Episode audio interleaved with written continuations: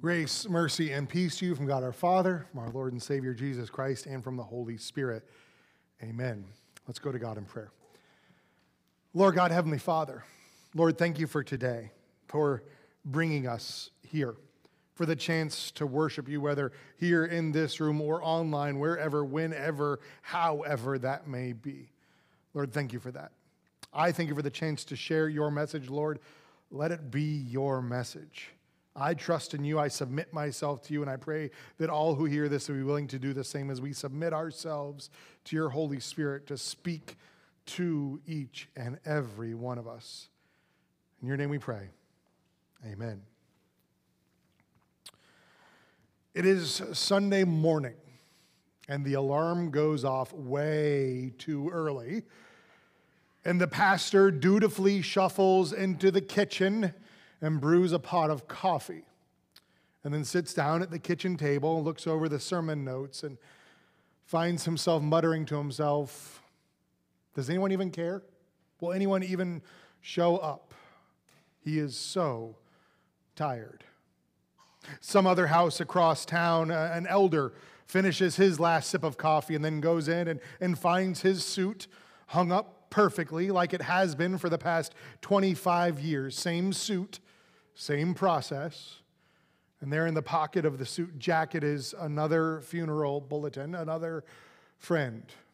It seem like they're going so fast anymore.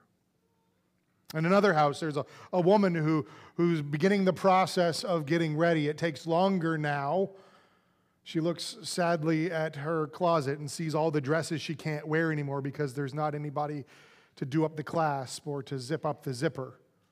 She's almost gotten used to it and that makes it even harder. In another house, the, the peace is finally broken as the kids are awake. Oh, they're always awake. Why don't they ever sleep in? How are they this crazy this early? And it's time for breakfast. And no, it won't be pancakes and bacon or whatever Pinterest picture looks great. No, this time it's Boo Berry and Count Chocula. Chaos reigns. Another woman stares helplessly in the mirror, looking at her mess of curly black hair and, and secretly yearning for the trend of messy buns and how easy it is for some people. And she wishes that just once white people would understand why her hair is a little messy. At another house and another table, a woman finishes her devotion and quietly closes the book and is vaguely aware of her husband in another room yelling at the TV something about politics. And she sighs and says, Honey, I'm going. And he says, All right, have fun. And then sarcastically adds, Tell God I said hi. She wishes she could. And dad at another house tries again and again to wake up his teenage son. Come on, we have to leave in 15 minutes. No, you can't skip. You're scheduled to be an acolyte. They're expecting you. We have to get going. Another teenager quietly locks the door to his home to get into his car and drive to church on his own, taking his own journey to faith alone. As sunlight relentlessly pours in, a hand springs out, fighting along on the end table, looking for that glass of water, looking for that Advil. I am never drinking again. It's Sunday. I, I can't go to church like this. Another woman takes her spot at the door, prim and proper as ever, smiling and ready to welcome anybody and everybody. It's the highlight of her entire week, saying hi to all those people and the hugs. Oh, the hugs. It's the only time she gets physical contact from another person.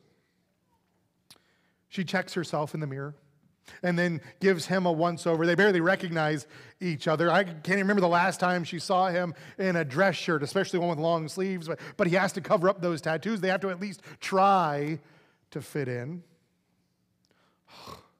Somebody's in my parking spot. This is my spot. I've always parked there. Don't they know this is my spot?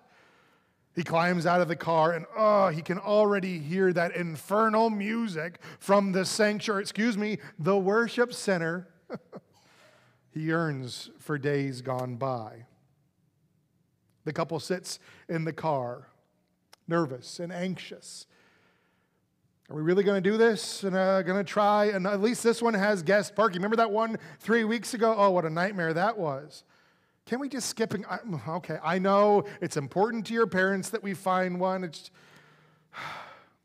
I hope this one's better than last week. Smile. He has to shout to be heard over the noise from the kitchen as she finishes up cooking breakfast. And he says, Hey, what's our Facebook password again? No, I know my laptop's already logged in. I want to put it on the big screen. Hurry up, service is starting. The pastor pauses, takes a breath, closes his eyes, and says a prayer.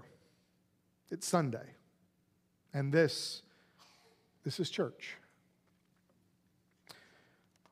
Perspective is one of the most important things that we can have as people in this world, as, as Christians. Perspective, realizing that every single person around us in our life has a story that they're in the middle of telling, that they're in the middle of living, they're in the middle of writing that story still. Look around. Everybody in here is in the middle of some sort of journey. Everybody had something going on this morning. And I, I don't know what brought you here today. I don't know what caused you to, to get in your car and drive over here and park in the parking lot and walk along through the parking lot and find your pew or online. I don't know what caused you to click the link or, or to hesitate even slightly to hear just a little bit of this message as you scroll through Facebook. But but I'm glad you're here. Something brought you here today, whatever your story, whatever your journey. As we look at our gospel reading for today from Luke, we see two people who had very different journeys, and they find themselves in the same place at the same time. See, from our modern perspective, we, we look and perhaps we lose some of the power of that story. Because we hear Pharisee and our minds instantly go to, oh, those are like the bad guys in the Bible. Those are the ones that Jesus uses as a negative role model. But the reality is, those hearing this parable for the first time, a Pharisee was a religious leader. They were somebody who was well to do. They were somebody who was seeking to follow God's way. They were kind of the, the religious conservative group. They were the ones fighting against the, the Romans and, and all the immoral, irreligious things that they were bringing into society. They were the ones that were trying to follow God's way. Unfortunately, they also had fallen into the trap of following man's tradition and perhaps even following it more than God's way. That's why we see when Jesus comes onto the scene, what did Jesus do? He certainly followed God's way, he followed God's law perfectly, and yet he still found himself in opposition to the Pharisees. Why? Because he lived in rebellion to man's traditions, and that's what the Pharisees had begun to focus on. They had begun to follow what they thought was the right way, not what God was teaching them, not what Scripture had taught them, but, but what their heart was saying, what they thought was the right way. They started to believe their own hype. Meanwhile, the tax collector, I think we have a general idea of kind of what we're talking about with the tax collector. Like, I can't imagine most of you are like hanging out with your tax guy or your IRS agent, right?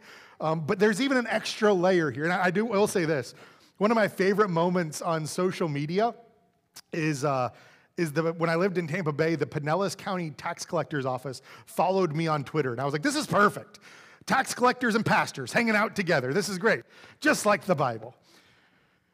But the issue wasn't that they were tax collectors. The issue wasn't that, it, it was the understanding that they, they were liars and cheats, that they skimmed so much off the top that they were, they were cheating the very people that they work with. It, it, it's not so much an IRS agent or your tax person, more, it's more like, um, like a crooked bookie, right? So imagine uh, we have a public worship because it's believed that this was happening in the temple at a time of public worship, that, that this like televangelist, this holier than thou person that, that everybody respected and said like he's somebody who seeks to follow God. He's sitting there alongside a crooked bookie. And they pray. I think it's fascinating, by the way. Our translation says that the, the Pharisee was, was kind of off by himself praying. But if you actually look at other translations, there's some fighting, some opposition. Some believe that rather than saying he was praying by himself, that the, it should actually say praying to himself. There's enough people who believe that, that there's some merit to that, which is fascinating, right? That he's praying to himself. Either way, it's all about him. In fact, in that short prayer that he says, he says, I four times. It's all about his own life, right? By contrast, you have uh, the tax collector who won't even enter into the assembly. He, he keeps himself far away. He doesn't view himself as being worthy of part of this group of people. And he prays, Lord, have mercy on me, a sinner. See, what mattered wasn't the lives that they had lived. What mattered wasn't the story that they brought in to that room. What mattered wasn't their journey. The mattered, what mattered is what was in their heart. It wasn't the life that they live, it was the heart that they had. And for the Pharisee, he was all about himself. He was all about his own perceived righteousness right? If you were to take that prayer and give it kind of a positive spin, you would say, God, thank you for giving me the strength to resist the temptation that so many have, others have fallen into. Thank you for letting me be a positive role model for, for the faithfulness that you've instilled in me. And you could say, okay, that's valid. Like now all of a sudden you're going, that makes a little more sense when you put it in different language. But the reality is, it was all about him and his life. About if you look on this, this spectrum of perceived righteousness, boy, he thought that he had it all together. Meanwhile, the tax collector is so humble that he won't even look up to the heavens. He won't look to the ceiling. He has his face down on the ground because he is humbly going to God and saying, God, I deserve nothing. Regardless of what your journey has been to this point, what your story is until today let me say this because of today, because of God and God alone, your story now includes forgiveness. Your journey now includes the gospel. The reality that we have a God who knows us, who knows our story, who knows about our past, who knows about the sins that we have. Whether you're, you're a Pharisee and the sins are so tucked away that even you won't acknowledge them, or you're a tax collector and you feel like your sins are so obvious that everybody around you is just staring at you and they can see every last iniquity in your life. Regardless of where you are on that, your sin is forgiven through Christ and Christ alone. You came here today for a reason. Maybe it's a family tradition. Your, your grandparents taught your f- parents, and your parents taught you, and it's just at Sunday. You go to church, that's what you do. Or maybe it was purely on a whim. For whatever reason, you're here, you're watching, and you're hearing these words Christ is for you. He came to this earth and lived a life of perfection following God's law perfectly. And yet, in spite of that, he lived in opposition to the religious leaders. He lived in opposition to those who were following the traditions of man. He showed compassion and love to the people that the world said, no, no, no, not them. They're unlovable. They're too far gone. They're the tax collectors and the sinners. They're the prostitutes. They're, they're the lepers. They're the ones that are too far gone. And Jesus said, Oh, not for me. God brought you here today to hear that message so that in your life you've heard the gospel. In your life, you can know beyond a shadow of a doubt that you are loved. I know what brought you here today. Again, maybe it's that tradition, maybe it's just a whim, but ultimately, it's the Holy Spirit. It's that mysterious third member of the Trinity that works in us, that pneuma, that spirit that dwells in all of us, inspired you to this moment. Everything in your life perhaps has led up to right now so that you can hear God loves you. The God who spoke and everything happened, the God who reigns over it all, the God who, who others have used against you, have used to judge you, have used to tell you that you're not good enough. That very same God, in spite of what they tell you, loves you. And yeah, He already knows about all the mistakes. That's the power of Christianity.